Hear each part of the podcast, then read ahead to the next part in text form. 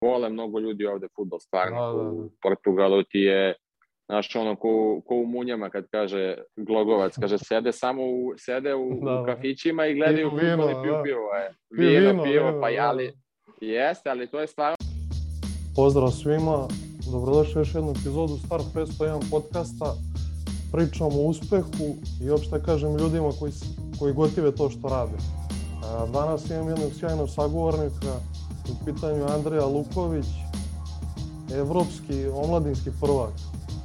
Ovaj, I neko ko, da kažem, za sada gradi tu inostranu karijeru u futbalu. I ono što je najbitnije, dečko iz kraja. Tako da, Andrija, Da. dobrodošao. iz osnovne škole. Hvala, hvala puno. Priča, da, brate, iz osnovne, pozdrav za osnovnu. Pozdrav za osnovnu školu, jeste. Ovaj, pričali smo sad, brate, mislim, ono, da kažem, zagrejali smo se. Tako da, brate, možda nam kažeš za početak, brate, o tvom trenutnom klubu, brate, Belenensešu i, i kako si zadovoljan tamo, brate. Pa mogu, evo, trenutno je onako jedna čudna sezona za sve nas. Trenutno smo dole, borimo se za, borimo se za opstanak ove sezone. Imali smo, imali smo dosta nekih stvari loših koje su nas pratile. Imali smo na početku sezone prvih pet utakmica nismo igrali uopšte kao koje smo trebali da igramo na našem stadionu, nismo igrali jer se stadion e, renovirao, onda imali smo taj period e, sa koronom gde smo izašli protiv Benfike sa, sa sedam igrača, Da, što je onako odjeknulo svuda. Onda posle toga, jer Čekaj, smo, šta bilo? da smo bili, Sedam igrača na terenu, brate. Da, sedam igrača i od toga, točnije, sedam igrača je bilo i golman osmi, ali od tih sedam na terenu je, od tih sedam na terenu jedan je bio golman, tako da smo izašli sa, sa dva igrača i sa sedam, sa dva golmana i sa sedam igrača, tako da je onako bilo dosta čudno zbog Nisam- korone, to je bilo... to, brate, ludilo. Da, da, to je bilo negde oko nove godine, jer e, kad je bila, bilo, bilo je neko pravilo, sad prošle sezone je bilo pravilo da pozitivni koji su na koronu ne igraju, ali naravno svi ostali negativni, negativni igraju. Međutim, Da, kad je došao ovaj novi soj korone, onda smo i imali 3-4 igrača sa tim novim sojem, međutim, svi ostali smo morali u izolaciju. da, da, I zbog tu je bila da, da. neka, da, i tu je bila neka prepreka, nisu imali tačno pravilo kakvo je na osnovu toga i onda smo i mi ostali išli u izolaciju i izašli samo sa devet igrača, malte ne, onako bilo je smešno dosta, onako malo i tužno za nas, jer smo onako sedeli kod kući i gledali njih sedam kako je izašlo koji nisu imali kontakt sa njima da, da. i bruka realno gledano, ali dobro šta da se radi. Da, brate, nisam znao za to, to je ludilo. Jest, jest. Ali je, ali sad pitanje, ne možeš ni, ne možeš ni stalno da pobeđuješ, a mi, mi ove godine smo dobili samo pet utakmica, tako da ako uspemo te tri da dobijemo, izborit ćemo se da ostane. Da, da, da. A, video sam, brate, ono nešto okvirno, brate, sastav igrača. Zanimljivo mi je, brate, da je Sandro s tobom u ekipi, brate, što je bio u Tottenhamu i to. Jest, on je tu, on je tu, ali je bio povređen dugo, bio povređen jedno pa 3-4 meseca i kad smo izašli to iz, iz korone, iz tog karantina, odradio je jedan trening, samo taman se vratio, međutim opet ga leđa nešto mučila i sad je ušao 3-4 utakmice za redom. Mislim, glupo da pričamo njemu kakav igrač, da, ali bio je povređen, ali sad se vraća i znači nam puno i na terenu i van terena i na treningu.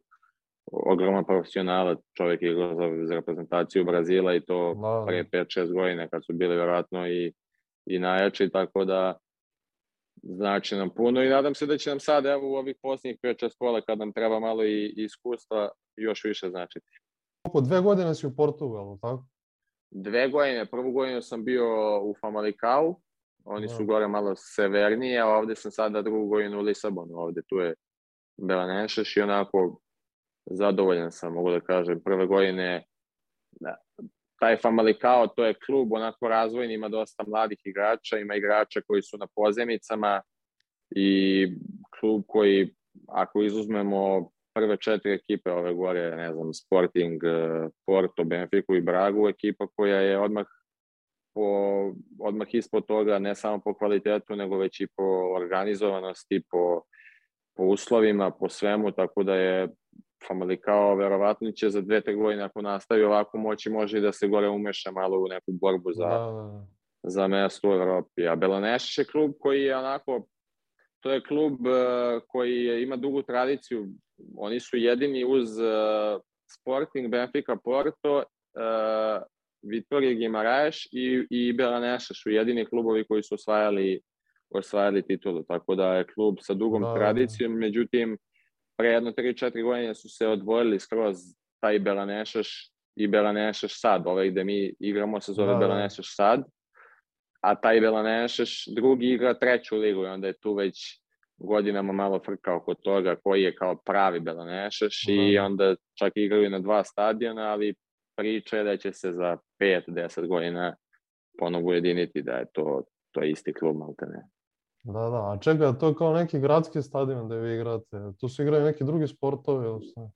Da, to je olimpijski stadion, mislim da je tu igrano uh, finale Celtic protiv nekoga pre 40-50 godina, jer dolaze svake nedelje dolaze navijači Celtica, obilaze ga baš istorijski stadion i tu se igra finale kupa svake godine u Portugalu. Taj stadion svi vole. Prošle godine zbog korone se ne igrao tu, ali inače stalno igraju finale kupa tu i ove godine će biti isto i sad kad smo igrali protiv Porta pre jedno, pre jedno mesec i po dva, znači došlo iz Porta 10.000 navijača, oni obožavaju taj stadion, to im je da. ne znam nešto da, ima njihov omiljeni, da, ima duš, ima tradiciju, star je dosta, nije renoviran, mi smo mu samo menjali leto stravu, to je podlogu da igramo, zato smo i kasnili da sa početkom igranja na njemu, ali onako lep, uh, ogroman je stadion, prima skoro 40.000 i mi kad igramo kod kuće mi imamo, nemamo puno publike i onda to onako izgleda sablasno prazno za nas. Možda i bolje da. bilo da igramo na nekom manjem stadionu, ali tako je trenutno. Da. A čekaj, to je, da kažem, deo gde, gde je stadion, ono što je klub, to je kao da kažem kao neki ono deo pa, Lis, da. deo Lisabona ono. Jeste, taj deo ceo se zove Belem. To ti je da. otprilike kao, kao kod nas gde je recimo Dorčole i da ima svoj futbolski klub, zato što je taj deo Belem onako istorijski i podsjeća može malo te neke uličice kao ne znam na Dorčolu, da, da. ali je klub sa, klub sa dušom i ima klub i klub je u Lisabonu za koga navijaju za koga navijaju ovde onako ljudi iz Lisabona i ljudi lokalni, iz Belema. Da. U, da, lokalni uz naravno uz naravno Benfica i Sporting, to su dva, dva najveće kluba u Lisabonu, mada imaš i navijače i Porta i ne znam još, imaš i Brage, neku grupaciju, imaš tu je preko puta, pošto je Lisabon onako deli ogromna reka kao kod nas, recimo da, Novi da. Beograd i Stari Beograd, i onda tamo preko puta je blizu Setubal, tu imaš isto Vitoriju Setubal koja je treća liga koji su ispali, mislim imali su finansijske probleme pre jedno dve, tri godine pa se preselili u treću ligu. Uh, tako da imaš i navijače Vitorije i onako vole mnogo ljudi ovde futbol stvarno da, da, da. u Portugalu ti je znaš ono ko, ko u munjama kad kaže Glogovac kaže sede samo u, sede u, da, u kafićima i gledaju futbol i piju da. pivo je. Vino, pivo, pa jali Jeste, ali to je stvarno tako, na primer, petak, subota, nedelja, kod njih, u kakav god da uđeš lokal, da li si ušao neki uh, koji nije toliko poznat ili si ušao da, neki da. na elitni u Lisabonu, njima je upaljen futbol na TV-u, sigurno, znači nema da, šanse nema to nije da im je, da. da. ali nije upaljeno da sad, na primer, bude, ne znam, engleska liga, nego ko igra u Portugalu, stvarno ih to zanima i prate, da, gledaju, na primer, subotom upaljeno je Vizela Famalicao, nedeljom je upaljeno da, tri. Belanenšeš protiv neke ekipe druge, znaš, nema opšte, vole naravno, prate i evropski futbol, naravno, ali da. prvo je ono što ih zanima, to je, to je kako se zove, Benfica. Sporting, Porto i sve da. ostalo. Da, i vole onako, ne znam, kad sedneš u restoran, pa onda kad uđeš u neku priču, konobar voli da ti kaže, e, ja navijam za Porto ili za Benfica, odmah hvade članske karte, onako da se pohvale, da, da, da. da kažu za koga navijaju. Stvarno vole mnogo futbol i to im je sport broj jedan, beljevo. Ma da, to sam negde, brate, čitao još pre Benfica, valjda ima, brate, najviše članova na svetu, tako nešto, najviše članstvo, ja mislim. Pa moguće. Benfica stvarno to je onako najveći, mislim najveći ovde klub, verovatno jeste, kao u Srbiji što ima Zvezdu i Partizan, ovde ti je rivalstvo Benfica Sporting Porto. Ali iz moje neke perspektive Benfica je najveći klub. Ima i, i kažu da je Benfica onako porodičan klub, klub da. sa gde dolaze onako da, da ljudi sa porodicama da navijaju, imaju naravno i kao neke da. ozbiljnije navijačke grupe, fanatike, dok je da. Port, fanatike, da, dok je Porto onako grad iz gore sa severa gde su onako malo zagriženiji navijači i gde onako nije lako igrati naravno ni na jednom ni na drugom stadionu, ali Benfica je onako nekako više ljudi da dolaze da uživaju, da sednu i da, da uživaju u futbalu, dok su Porto onako da, 90 da. minuta svi svi na nogama i, i navijaju. Da, da, tenzija, da. Da, ovo je više ono što, što kaže ona fraza, brate, pozorišna atmosfera, ono, u smislu nije... Pa, da. Nije toliko napeto, brate. A kako si se nije snašao... Kako si se snašao, brate, za jezik i to, ono, delo mi baš komplikovan taj jezik, brate, onako na prvo. Pa jeste komplikovan, onako, malo je, m, ima taj sličan je dosta špansko, međutim, e, ja sam prve godine u Famalicao bio sa Babićem, da, da. Srbinom, koji je, on je igrao u Španiji četiri godine i onda on zna savršeno da, da, španski. On je I onda je meni... Sociedadu, gde je bio? Već. Da, u Real Sociedadu, da. I onda je meni uz njega malo, malo teže bilo da ja pohvatam s jedne strane portugalski, s druge on priča španski, sličan je, da, opet da. nije isti, opet, onda imaš i u slučajnici dosta brazilaca koji imaju neki, koji pričaju taj da, da. brazilsko-portugalski. Da. Opet, da, drugi akcent, onako nije bilo baš toliko lako, međutim, ne mogu da kažem da sam ga naučio još, ali te neke futbolske stvari u slučajnici vezano za, za teren što me zanima i za neku osnovnu da se onako osnovno sporazumem sa ljudima na ulici, na pumpi, gde mi treba, to, to svakako već mogu. Da, da, da, ekstra. A kakav, kakav ti je, brate, taj Famalicao, to je tamo negde Braga, je li tako? Šta je to? Ko je to pokrajina? Taj Famalicao? Da, Famalicao je, Famalicao je u toj regiji, spada pod Bragu, međutim, između Bragi i Porta nekih 30 km i od, i od Bragi i od Porta, malo mesto, onako, koje koji onako dosta, vole ljudi tamo dosta futbol, vole dosta sport, malo mesto, onako lepo je za život, međutim dosta je kiše jer je gore na severu, da. prošle godine ja ne znam, od, od oktobra do, do nekog marta mislim da nije prošao dan da nije pala kiša, bukvalno. Da, da, to je bilo svaki sunce, dan. Da ne vidiš sunce, onako kao, kao u Engleskoj bukvalno, ali je ove godine smo od u Lisabonu i ove godine stvarno uživanje, ove godine baš je lepo za, za život, iskreno, Lisabon je fenomenalan. Top. A kakav je grad u smislu, brate, ima dosta turista i to, živi grad, brate. Lisabon? Da, da. Jeste, jeste. Žive grad, mada je bilo zbog korone, svuda je bilo, kako se zove, teško doći i ovde isto, pogotovo za neke naše ljude koji koji nismo Europska unija i onda našim A, građanima je mnogo, mnogo teže doći. Međutim, pun je grad petak, subota i ostalim danima puno je turista, stvarno kad se prošaš po, po centru, viđaš ih da idu u grupama, ono, po 40-50 prate one da, kišobrane da, da. sa svojim vodičima i stvarno je grad koji je mnogo lep da se opiće i ono, možda, možda kad igraš futbal u nekom ovakvom gradu, nisi ni svestan toga u kako lepom gradu živiš, jer ti da, da, da. nađeš ti vremena da odeš i sve to, međutim, desi se, ne znam, šest dana u nedelji ti si zauzet i onda kad dođe nedelje, kad bi možda i trebao nešto da odeš da obiđaš, onako mrtav presedim kod kuće ceo dan, da, da. gledam televiziju, odmaram i znaš, i, i ne izlazi mi se negde i onda onako uspem, uspem kako se zove da nađem vremena malo i da odgledam, da pogledam ja malo kroz grad. O, obično kad mi neko dođe, kada da. neko dođe, znaš, od, od mojih, onda onako idem sa njima malo, malo obilazim. Da, da. Tako da, lepo je stvarno. Top. A to si mi dao, brate, dobar šlagvort, ono, to što si rekao, u smislu kako ti izgleda dan, brate. U smislu taj život, brate, profesionalca. Kako, kako da. ti, na primjer, sad konkretno tamo izgleda dan? I u smislu, koliko, da li se razlikuje i koliko se razlikuje tempo u odnosu na ovde što si bio i, i u Holandiji?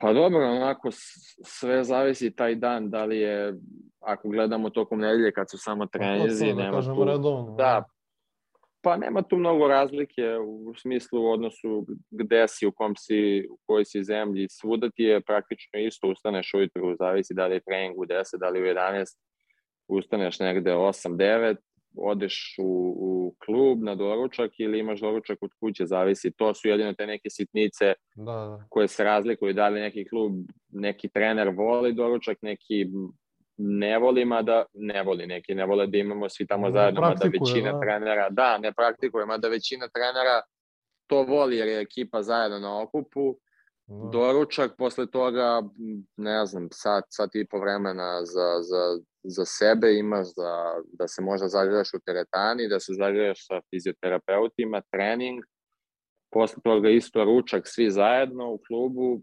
odlazak kući, odmori, znaš, onako, do negde do 3-4 sata ti si kao da radiš na poslu jednostavno, Da, da. nekom drugom, od, od, od 8 do 4 ti si zauzet i sad posle toga kad dođeš kući imaš ti vremena i za sebe i za neke svoje aktivnosti, imaš e, vremena i da trebaš realno i da odmaraš posle toga, znaš, da, ja sam onako, Oporavak, ja da. sam, pa da, ja sam više onako ako ću da idem negde posle treninga dok sam još u pokretu onako da ne ulazim u kuću nego da odem Da, sa devojkom ili da odemo negde da prošetamo ili ne znam ja šta već radimo, onda kad dođem kući, ne znam, 7-8 sati, onda mi se više ne izlazi nigde. da, To je, to je neka rutina. Osim kad je utakmica, onda idemo samo dan ranije, posle treninga ostanemo u hotelu svi zajedno i to je to, nema neke... I tako ti je cele godine, imaš tih mesec dana samo kada je pauza, da, da. ali jednostavno to je sad može gledamo posao kao i, i svaki drugi. Da, da, regularno. Niko od na, niko, da, ali niko od nas,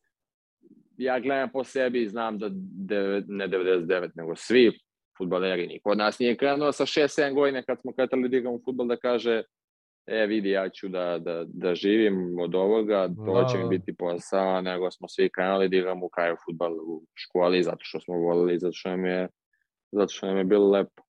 Da, da, brate, ono što kažeš čiste ljubavi, brate, ni na kraju pameti, to sve. To je samo plus, brate. Pa jest, jest. Ovo, na kraju imamo tu privilegiju da radimo i da, da radimo i da zarađujemo od onoga što volimo, stvarno. Da, a to mi je, brate, neki, ono, da kažem, i light motiv podcasta, brate, znaš, ono, ljudi koji gotive to što rade, brate. Ono, u najširem smislu, brate, nevezano za, za profesiju, brate. Da, da. Ne samo, ne mislim samo na futbolera, nego uopšte na, A na, to, to. na sportiste, na pevače, na A to, jednostavno imaš tu privilegiju da radiš ono što voliš. a to, brate. Jer, brate, to kad se pogleda, lupam taj, objektivno, brate, dugačak put, lupam, dok stigneš dotle, brate, ne kažem, ono, 20 godina, brate. Pa naravno, Ovaj. mora da, se, mora da se dosta toga pogodi, nije samo... Pa to, ali brate, na kraju dana mislim, koliko to zvučava banalno, da ništa to, brate, ne bi moglo bez te ljubavi, ono, inicijalno, da ne voliš to, brate. Pa jest, jest, moraš da, da bi, ajde kažemo da bi uspeo u futbolu sad i to je pitanje šta ko podrazumeva po to da li Da, uspeo u futbolu ili ne. da. U, da, da li uspeo uopšte u tom sportu kojim se bavi, moraš da imaš i sreće i da ti se namešta i da imaš naravno i kvalitet i odricanje, ali mnogo boljih futbolera, na primjer, ima koji igraju sad verovatno u nekim nižim ligama od Da, nekih da, koji da. su dostigli neke, neke ogromne stvari zbog čisto sreće ili zbog odricanja, verovatno neko ko igra da me ne ti pogrešno u nekoj Da, nižoj da, ligi, znam naravno. mnogo više futbala od nekog ko igra trenutno na, na, Ma na da. ozbiljnom nivou, a Splet okolnosti svega, da. splet okolnosti naravno i upornost jednostavno mora i, mora i to i odricanje i sve zajedno kad se sklopi onda, onda se vide rezultati. Da. A kogo ti je, na primjer, brate, značio to, taj, da kažem, boravak, brate, u PSV-u, jer objektivno, brate, si mlad otišao, koliko si imao, nepunih 20 godina, brate. Pa da, sa 19 sam otišao, pa značilo mi je dosta kako nije. Prvo, sad kad pogledam, može iz ove perspektive, profesionalizma i svega, da. Jeste, jeste. Pa sad kad pogledam iz ove perspektive, ja nisam bio svestan gde sam otišao. Realno, Da. kad gledam sad sa 27 godina ne razmišljaš isto kao sa 19-20. Normalno. Znaš, I onda to je veliki bio iskorak za mene u smislu da sam ja otišao iz rada.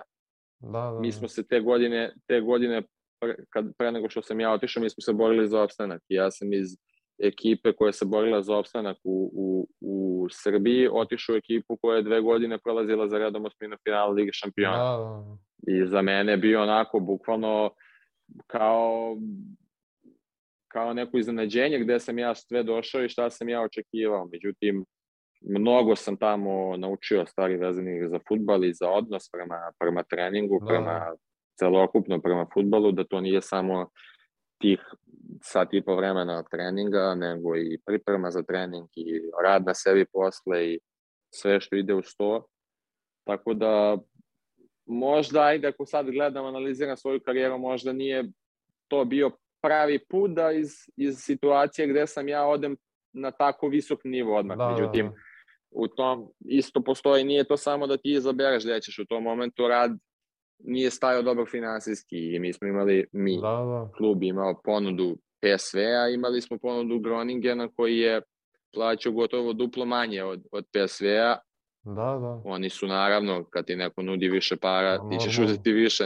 Pogotovo pre u toj nego- situaciji, brate. Pogotovo u toj situaciji. Onda ako gledam sad možda nisam dobro odabrao u tom trenutku, ali opet se ne kajem jer e, video sam Da, da. dosta toga i bio sam u, u ogromnom klubu, tako da jedno veliko iskustvo za mene tada sa, sa 19 godina, Da, da, da, odem da. tamo i da, da budem sa svim igračima tada. Naprimer, kad pogledaš sad, ta ekipa i PSV-a te godine, to su igrači svi koji su posle otišli u, u ogromne Da, klubove. svi su Memphis top Depay, ligama, da. svi su top liga, Memphis Depay, Luke de Jong, Steven Bergwijn, uh, Santiago Arias, Wijnaldum, Da, da, uh, da. Quadrado, to su bukvalno igrači koji, koji sad igraju po, po najboljim klubovima, Da, da, po najboljim klubovima na svetu.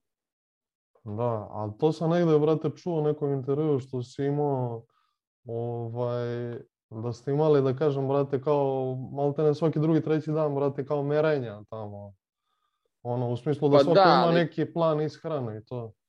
Jest, jeste, pa dobro, ali to sada e, realno gledano to imaju svi klubovi, sad ti imaš svako jutro malten ili svako drugo jutro imaš merenje čisto da se prati da se prati kako se zove tvoja neko da se da se ne ugujiš, da nemaš previše Da, da. kilograma, ali to sad nije ništa neobično i gotovo da jednostavno ti vodiš sam računa o, o sebi i eventualno pred pred sezonu kada dođeš odmora, onako ako neko dođe sa viškom kilograma, radi se na tome da se to smanji, ali i sa procentom masti, ali nije to ništa sad nešto neobično i nenormalno, to rade gotovo sve ekipe u, u svetu. Ne, ne, nego mislim, oni su ono, meni sa strane kako deluju, brate, ti holanđani, u smislu su mnogo, brate, upućeni u tu tehnologiju, praćenja i to sve, brate, te Pa parametre. jesu, jesu, mnogo prate to, mnogo, mnogo gledaju, ne samo oni, nego to sam, na primjer, i u, u Poljskoj sam imao najveći,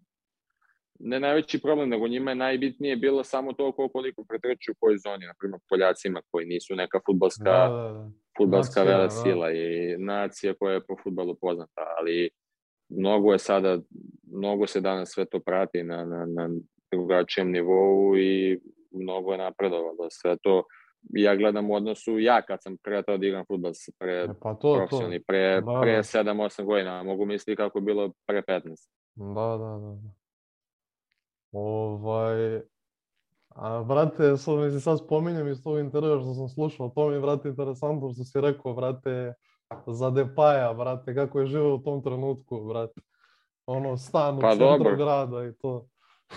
Pa da, pa, pa vidiš, evo, on je sad svet, svetska zvezda, ne samo futbalska, Da, nego da. je i jet set zvezda, ima da. reper, ima pesme, ima svoj brand, ima delo je možda da je onako previše posjećen ti nekim stvarima van terena nego samo na terenu.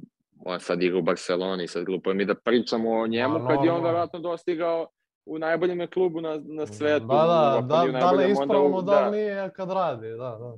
Da, kad je u, u Barceloni, ali mislim da on da je još više posvećen i da bi verovatno bio u pet najboljih igrača u Evropi. Da, da. Ne, ne, ali to mi je bilo interesantno, kao šta, brate, ono, bokserski ring na, na sredu, brate. Da, da, to je, to je bilo, da. Ali u tom momentu on je isto imao 19-20 godina i tad se već pričalo, on je šest mjeseci se već znalo da on ide u Englesku, da li u Liverpool ili Manchester, otišao u Manchester. Da, da, projekat kluba. I, da, i onda kako se zove čak u Manchesteru, ništa relativno nije pokazao, posle toga otišao u, u, u Lyon, valjda. Da, da, tako, jes. Pa onda iz Lyona u, u Barsu, tako da veliki je, veliki je majstor, nema šta. Top. Ovaj, e sad, rekao si, brate, to za, za PSV, to si otišao iz rada, pa posle si se vratio u Zvezdu, tako? Tu nisi dobio, brate, da. neku šansu.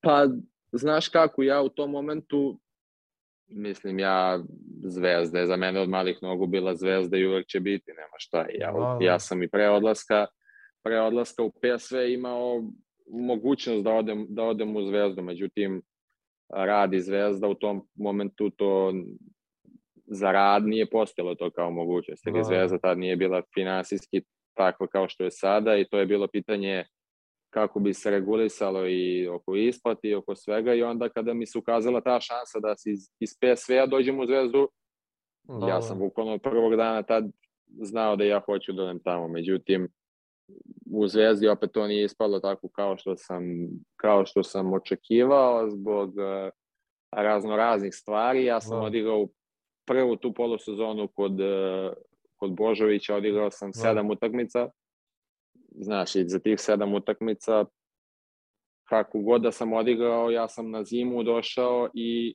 oni su mi rekli da točne dan, bukvalno poslednji dan prelaznog roka, da bi bilo kao za mene najbolje da idem u Spartak i Subotica na pozemicu. Da, da.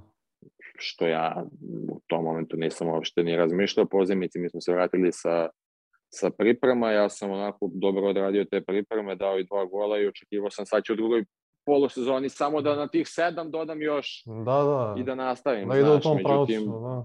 Da, međutim ja kad sam odbio Spartak, odbio, odbio dodanu pozemicu, ja da. od tog momenta do, do kraja prelaznog roka bukvalno ni jednom do kraja sezone nisam ni jednom bio na klupi uopšte, znači ono, da, bila da, da. situacija da nas, da nas ima 19 igrača ja znam da sam ja taj koji se ne skida. Par puta smo putovali da, na utakmicu sa sa 3-4 napadača bez veznog igrača na klupi, ali ja nisam bio na klupi. I onda, onda kada je došao Milović, sledeću godinu, s obzirom da nisam igrao šest, šest meseci, da, da, da. ja sam imao razgovor sa njim i on mi je rekao u smislu da posle ne, neodigranih šest meseci nije realno da ja sad budem u zvezdi neko ko će igrati. Ja sam da, da odlučio da je najbolje za mene da odem na pozemicu. U tom momentu da je najbolje za mene da odem na pozemicu. Šest meseci pre toga nisam hteo da idem. Da, da, da. I onda sam otišao, otišao sam u Vožovac i tamo mi je... Ali to mi opet, brate, nekako, te... nekako ono, korektno, brate, s njegove strane, u smislu da te upoznao, brate, s planovima, da znaš i ti na čemu si, brate.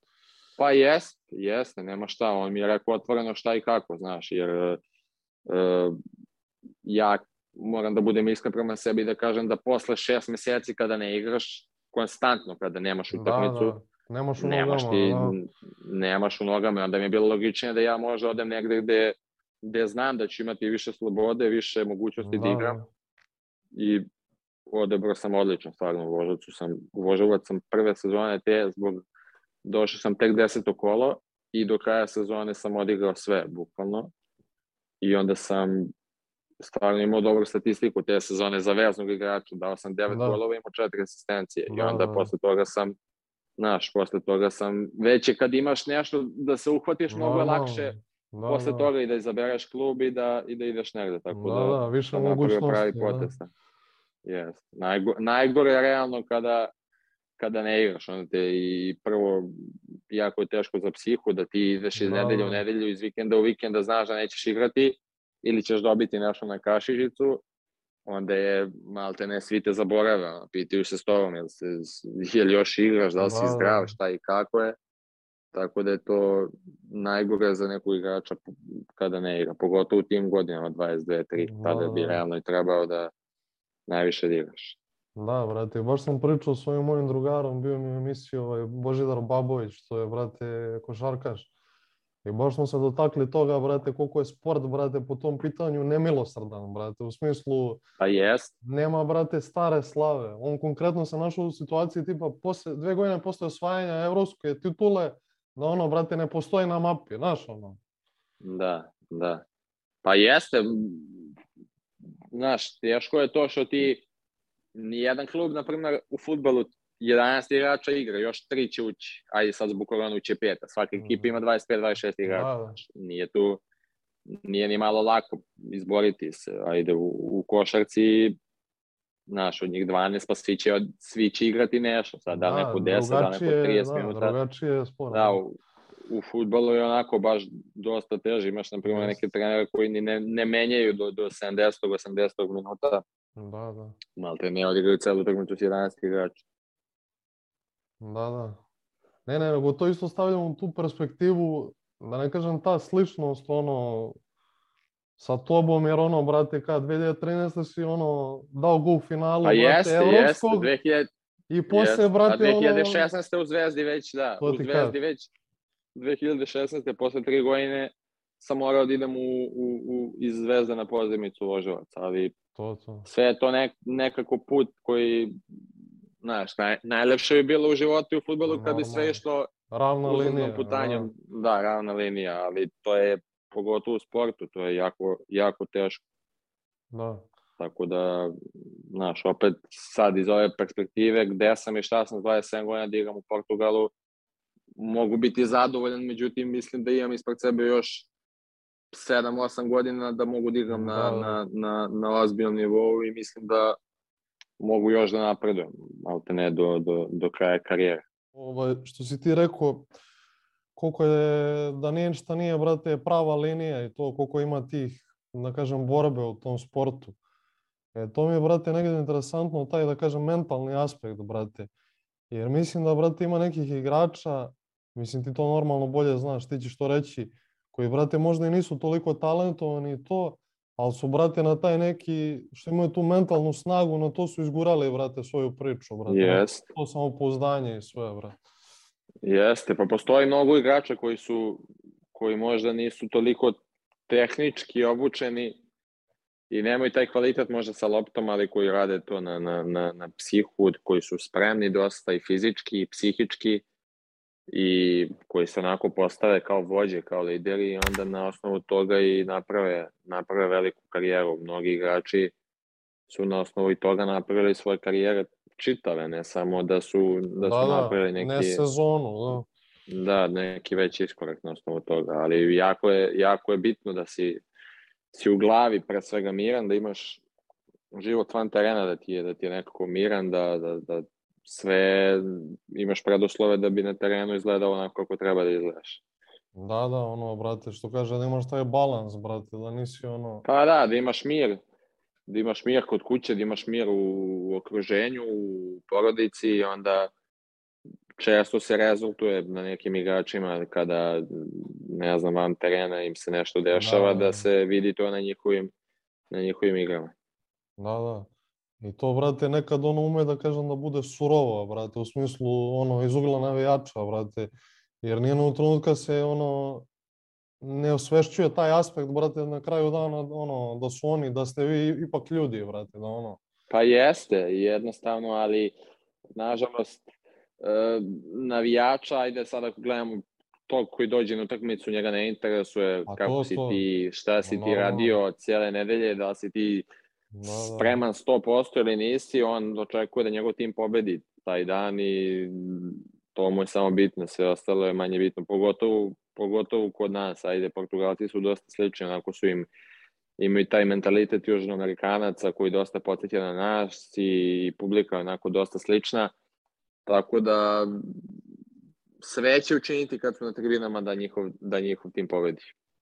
Sve. Da, da. I, i, vređaće protivničke igrače i, i sve što je donekli normalno i na šta su svi sportisti i spremni i naučio si da se nosiš s tim pritiskom, tako da mislim da, da to nije ništa neobično. Ma ne, normalno, brate, što kaže, ono, sve u rok službe na kraju dana. Pa da. Samo što mislim da je realno kod nas u, u, u Srbiji to malo možda otišlo na, na, na, na preveliki neki vid toga da se, da se mrzi protivnik i da. da, da, mnogo ide kod nas to što ti kažeš iz krajnosti u krajnosti, ne znam, m, previše se možda bave, na primjer, ekipe i navijači protivničkim, protivničkom Da. ekipom nego što bi trebali možda da se bave svojom. Ne znam, kod nas dođu navijači da bi 90 minuta vređali nekog trenera. To, to mislim da nema realno redko gde to ima u svetu, ali to smo mi. Da, da, fenomen, brate. Pa da, Ali Šta da pritom, se brate, pritom ono dok ga vređa, malte ni ne gleda utakmicu, ono, da li, da li ode, da li gube, on je došao i to je to. da jest, jest, ali vole kod nas mnogo ljudi isto, vole mnogo futbal i, i vole sport uopšteno i donekle ih i, i, i razumem, ali malo mislim da bi trebalo ipak da se to ubaci u neke okvire fair playa. Zbog sebe, brate, zbog sebe, troše se. Pa da. Da. Baš tako. Ovaj, a to, to, to si mi sad, brate, podsjetio si me na nešto, pričao sam sa Vasom, brate, ovaj, iz kraja isto, ne znam si gledao, što je futbolski trener. Da, Ovaj, I on je to, brate, baš, baš smo to komentarisali, brate, nakon to, toga što si rekao koliko smo u stvari futbalska, ono, da kažem, sportska nacija i koliko, brate, ono, malte ne na karti, gde god ubodeš, brate, prstom ima nekog našeg igrača koji igra futbal, brate. Jest, jest. Pa jeste, uh, kod nas mnogo, vole, mnogo volimo, na primjer, futbal, ali mislim da ljudi uh, nekada, nekada im treba malo neki uspeh da ima reprezentacija ili neki futbalski klub da bi, da bi podstekao još više ljudi da dolaze na stadion i još više da, da podržavaju svoje, svoje igrače. Što ti kažeš, bukvalno ima mnogo Srba da, da, su, da igraju ili da su treneri po svetu, ali mislim da bi možda trebali da, da nekako napravimo da, da, da nas nema toliko po svetu, nego da napravimo da srpska i naša liga bude, bude još jača i da možda nekako, ne znam kako, ali da to nije ni za tebe ni za mene da mi pričamo o tome kako, ali mislim da da može da se digne naša liga na još veći nivo, da bude da malo duže ostajemo i, i, i u našoj zemlji da se igra da se igra kako se zove bolje i kvalitetnije. Ima da mislim da se poslednjih 5-6 godina stvarno digla dosta i, i liga i sam vidiš po rezultatima Zvezdi Partizana u Evropi. U Evropi, da. Da, kako prave, tako da pre 7-8 godina da ti je neko rekao, e, Zvezda i Partizan će svake godine igrati Ligu šampiona i Ligu Evrope, verovatno ne bi ga shvatio ozbiljno, ali Da, da, i dobit će mislim da je- Liverpool i nemam pojma šta sve. dobit će Liverpool, jeste, dobit će Liverpool i Partizan će da nadigra Manchester, mislim da bi svakome to bilo smešno, ali eto Da. vidiš, idemo, idemo ka napred.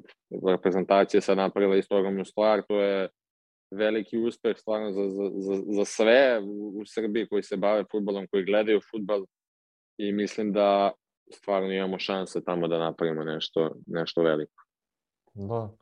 Ovaj, a koliko, na primjer, misliš, brate, da su značajni ti, na primjer, uspesi, kao, na primjer, vi što ste ostvarili vaša generacija, pričam to za omladinsko prvenstvo, koliko misliš da je to značajno, brate, da kažem, za formiranje kao reprezentacije, u smislu da imaju taj neki pobednički mentalitet i to da kasnije, ono, možda i u, u A reprezentaciji lakše se nose s nekim tim Pa situacijama. dobro, si- si- sigurno da je lakše, ali je ogromna je razlika. Mislim da ljudi nisu ni svesni koja je razlika između tog omladinskog futbala i, i seniorskog. To je nebo i zemlja, bukvalno. Da, da. E, Mnoge reprezentacije, mi jesmo napravili ogroman uspeh i mnoge reprezentacije, na primjer, Englezi, Španci, Nemci, njima je to normalno da, da u tim mlađim kategorijama budu šampioni. Nama to nije bilo normalno i Da, da. e, sigurno da u tom momentu to bio veliki potrag za sve i da se sada eto vide ti plodovi s obzirom koliko ima igrača iz, iz Pa tih to, to generacija. kažem, da.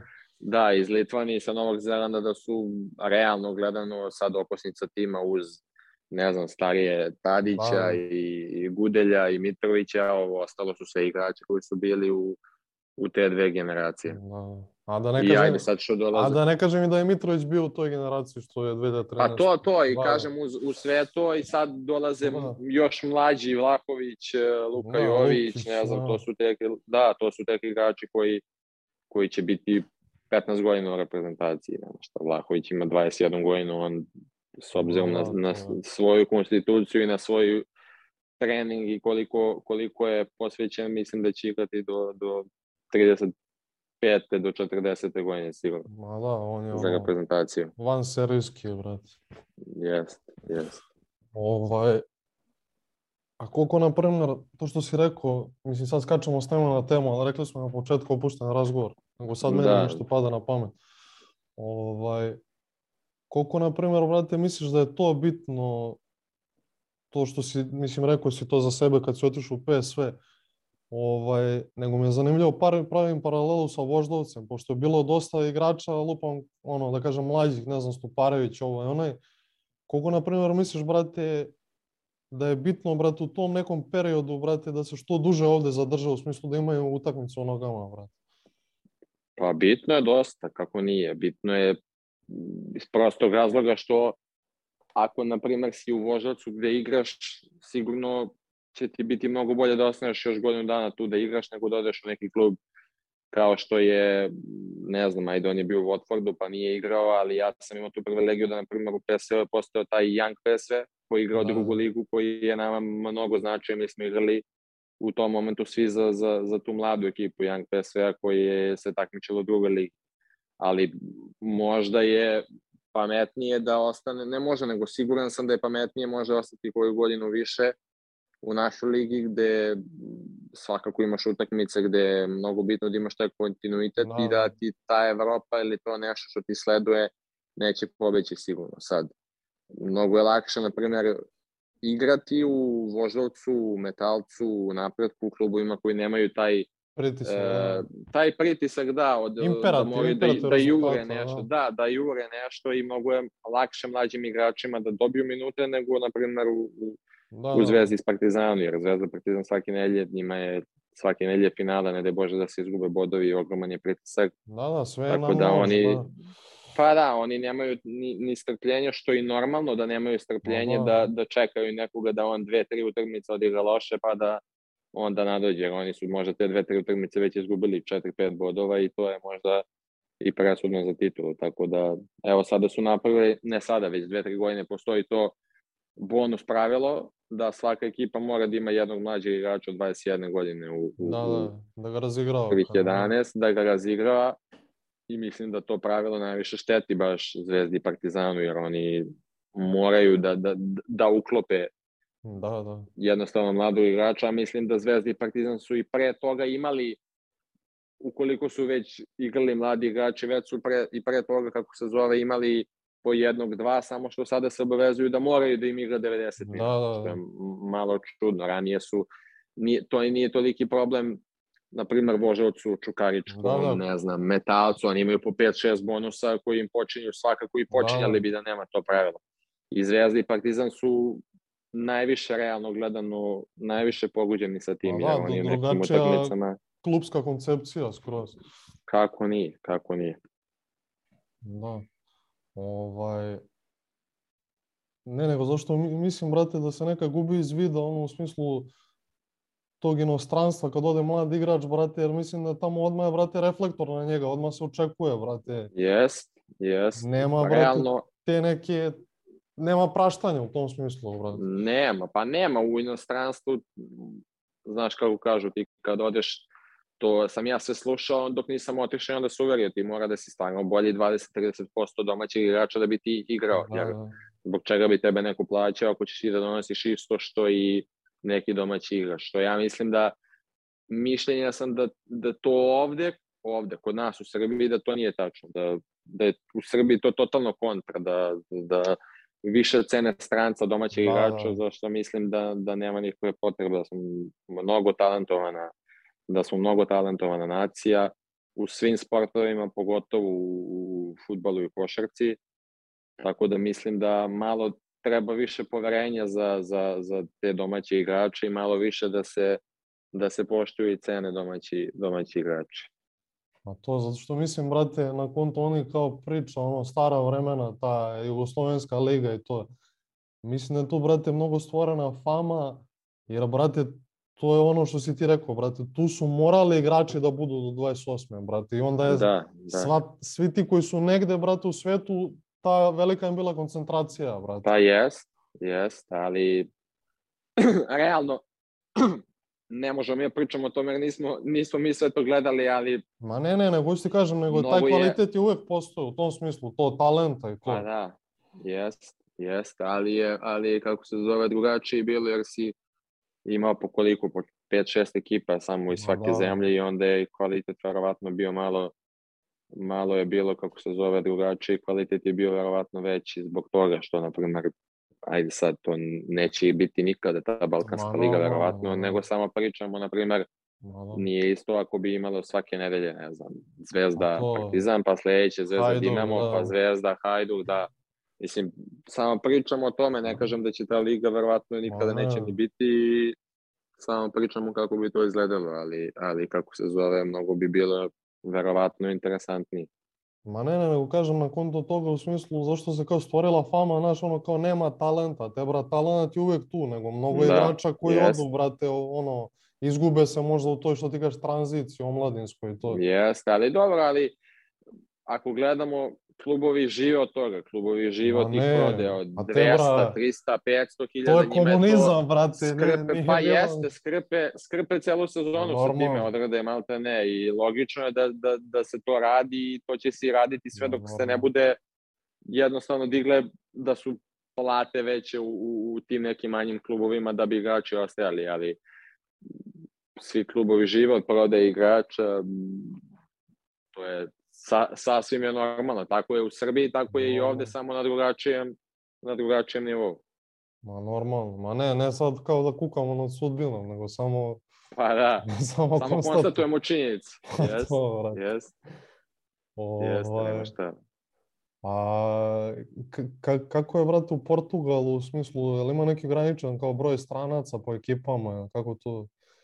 Pa nema, ovde možeš koliko hoćeš stranaca da imaš, ovde je onako imaš najviše Brazilaca, jer je njima tu i Južni Amerikanac Da, uopšte, da. jer je njima tu, to im je što kažu prva stanica u Evropi i, Da, i, i odavde kreću dalje, ali imaju Benfica, Sporting Porto, imaju mnogo stranaca stvarno, najviše naravno imaju Portugalaca, ali imaju dosta stranaca, dok ove ostale ekipe imaju po 3-4 stranca i imaju po još jedno 5-6 Brazilaca sigurno, tako da su onako na, na pola-pola su sve ekipe, skoro imaš neke ekipe koje imaju i čak po 2-3 e, Japanca, Portimonense ima tri Japanca, ne, Santa Clara ima dva, znaš, tako da dolaze stvarni igrači iz celog sveta u Portugalsku ligu i dosta onako kvalitetna i, i jaka fizički, možda pre nego što sam došao ovde sam mislio da je da nije toliko na fiziku uh, građana Da, da. liga, nego da je više na neki tek, taktiku i tehniku, međutim Da, kao da ove sli, ekipe koje sličnija smo- da. to, da. Da, mada ove ekipe koje su dole, među kojima smo i mi ove godine, se onako više baziraju da prvo odbrane svoj gol, pa napred šta, šta uradi. Da, da. Ovaj, a to sad rekao sam za Španiju, negde sam čuo, brate, da, da bi možda voleo, brate, da igraš u Španiji, ono, u smislu da ti odgovara taj, taj, taj vid igre i taj, taj stil. Pa dobro, činjenica da sam ja kod svih trenera u karijeri kod kojih sam uglavnom igrao su bili treneri koji žele to, žele da igraju iz zadnje linije. Mislim da se ja mnogo bolje snalazim u tom, u tom sistemu nego u sistemu gde se nešto svodi na tu neku dugu loptu, zatim na drugu i na borbu. Ja sam tip igrača takav koji, koji voli da igra, koji nisam igrač koji će sad istrčati, ne znam, 100 Da. metara brže od ostalih ili nešto moj stil igre cele karijere se nije svodio na, na toliko na fiziku koliko na te neke stvari sa tak, taktički i tehnički možda sam zbog, iskreno se ni ne kad sam to rekao, ali moguće da sam to zbog toga rekao, ali Da. Lepo mi je ovde, stvarno uživam za sada, pitanje, je, ne znam, u futbolu nikad ne znaš šta će se desiti, bukvalno svaki Da, prelazni da. rok ti možeš da, da, da odeš, mogu da ostanem ovde još pet godina, mogu da sad na leto za, za mesec i po dana odem i da što bi se reklo, ne uđem više nikad u Portugal, ali u futbolu i u sportu to je, to je tako, nemaš, uvek su ti malo te ne pogotovo prelazno ako spakovani koferi, tako da uvek možeš da promeniš sredinu. To, ovaj, to sad opet vraćam se ono, idemo s teme na temu. To što sam rekao, brate, za taj mentalni aspekt i to, kogo ti, na primjer, brate, u tome pomaže, ne znam, sad neka dobra knjiga, brate, tako neka aktivnost, brate, van terena. Pa dobro, iskreno ja pokušavam koliko imam vremena da onako da, da, da odmaram, da što više ležim, da ne, ajde, danas ti je telefon zamenio sve, pogotovo i u karantinima i ne možemo da se odvojimo od njega. Hteli, ne hteli, kad ti stigne poruka kada ova pauza, da. ne znam ja šta više proli, prolistam na njemu, bukvalno uđem u nekad i po, po, po deset puta u istu, u istu vest, samo da bi nekako, ne znam, radio nešto drugo, ali najviše što se tiče slobodnog vremena provodim uz televizor u krevetu, gledam dosta serije, neke domaće, pogotovo domaći filmovi isto volim, tako da najviše nekako na, na to i na komunikaciju sa, sa, sa ljudima iz Srbije, sa, sa porodicom, sa prijateljima, tako da to mi nekako najviše vremena oduzima van futbola. Da, čekaj, ti si došao tamo, brate, baš za vreme korone, tako kad je krenulo, kad? Pa ja sam došao, boga mi tad je krenula korona, da, to je bilo uh, te godine, ali kada je bila ona pauza, ja da, sam tad da. bio u Poljskoj, završio sam, baš kada je krenula korona, ja sam tad prekinuo ugovor zbog toga u Poljskoj i onda da. sam posle 5-6 meseci došao ovde i prvih tih godinu dana malo te ne sve je bilo zatvoreno, ništa nije radilo, ništa nisi imao. Bili su oni, kod njih je dugo trajao taj karantin, bilo je vikend, ceo mogu, mora da budeš kod kuće, samo, samo ko ima razloga da, da napusti da ide u prodavnicu ili da ide na posao vikendom ko radi. Da. Tako da je bilo onako dosta teško za, za, za psihu ti taj period. Tad je bilo sve trening kuća, bukvalno. E, pa to, to. Kuća, trening, trening, kuća.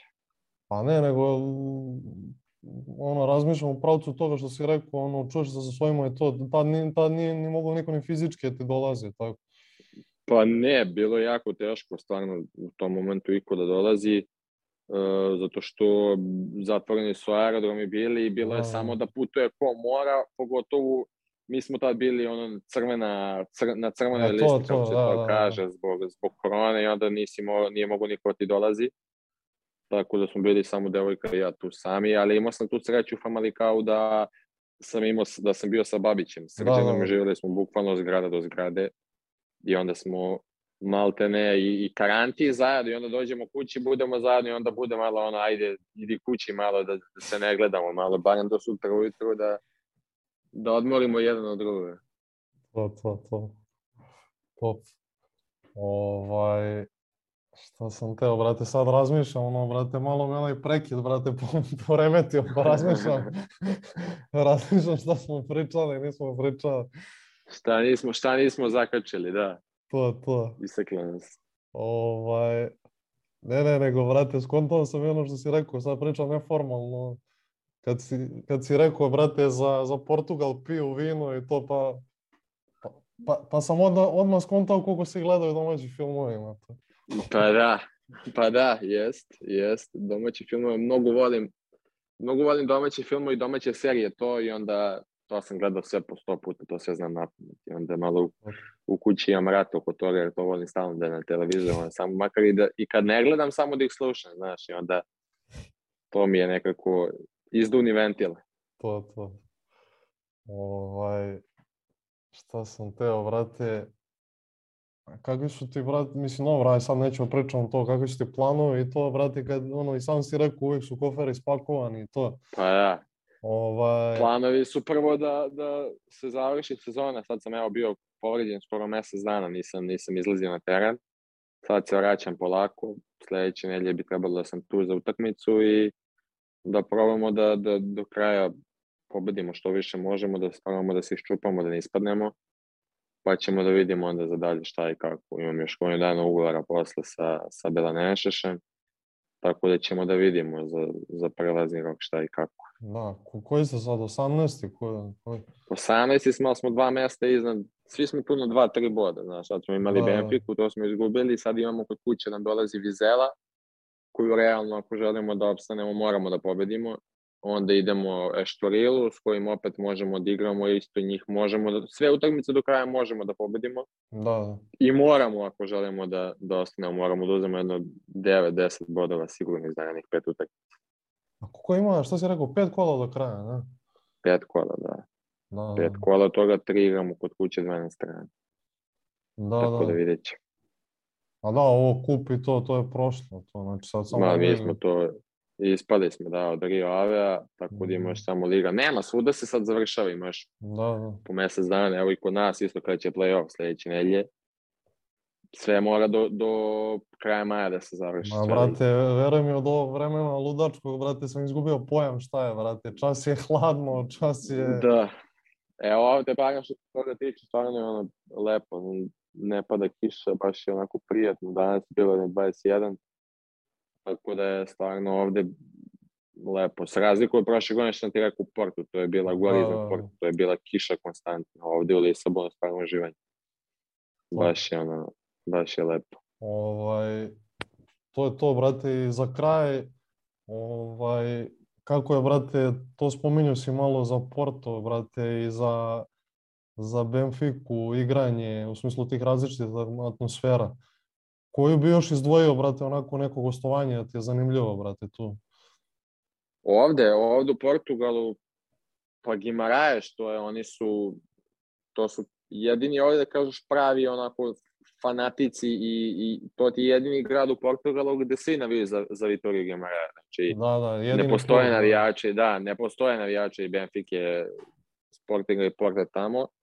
To su ti samo navijači, navijači Vitorije i sad su juče igrali isto protiv Porta, pa je ušao neki navijač na teren, to je bio isto neki cirkus. Da, Tako da je Gimaraes stvarno vruće ovde u gostovanje jako. Ovo ostalo su sve tu, sve su ostalo slično, ali Porto možda ajde isto je, mislim ako uzimamo tih najviših, Da, Porto da. možda je onako za mene ostavio najveći utisak, mada smo prošle godine, prošle godine smo sve na primjer protiv Benfike smo igrali, igrao sam pre praznim tribinama, onda Da, prošle da, da. godine to i nisi imao takav takav utisak. Ove godine sam bio sad, evo smo igrali s njima, bio sam povređen, tako da protiv Benfike nisam igrao pred, pred, pred publikom još kod njih. Igrao sam kod nas, ali to je bilo, to je bilo onako malo drugačije. Da. A kakva su, brate, ova gostovanja Maritimu i Santa Clara? To je nešto daleko, brate, putuje se na ostrova i to. Da, to se putuje. Maritimo je, uh, Maritimo je na Madiri, tamo dakle, odakle je Ronaldo, Ronaldo, da, a Santa Clara je na Zoreš. To su dva različita ostrava,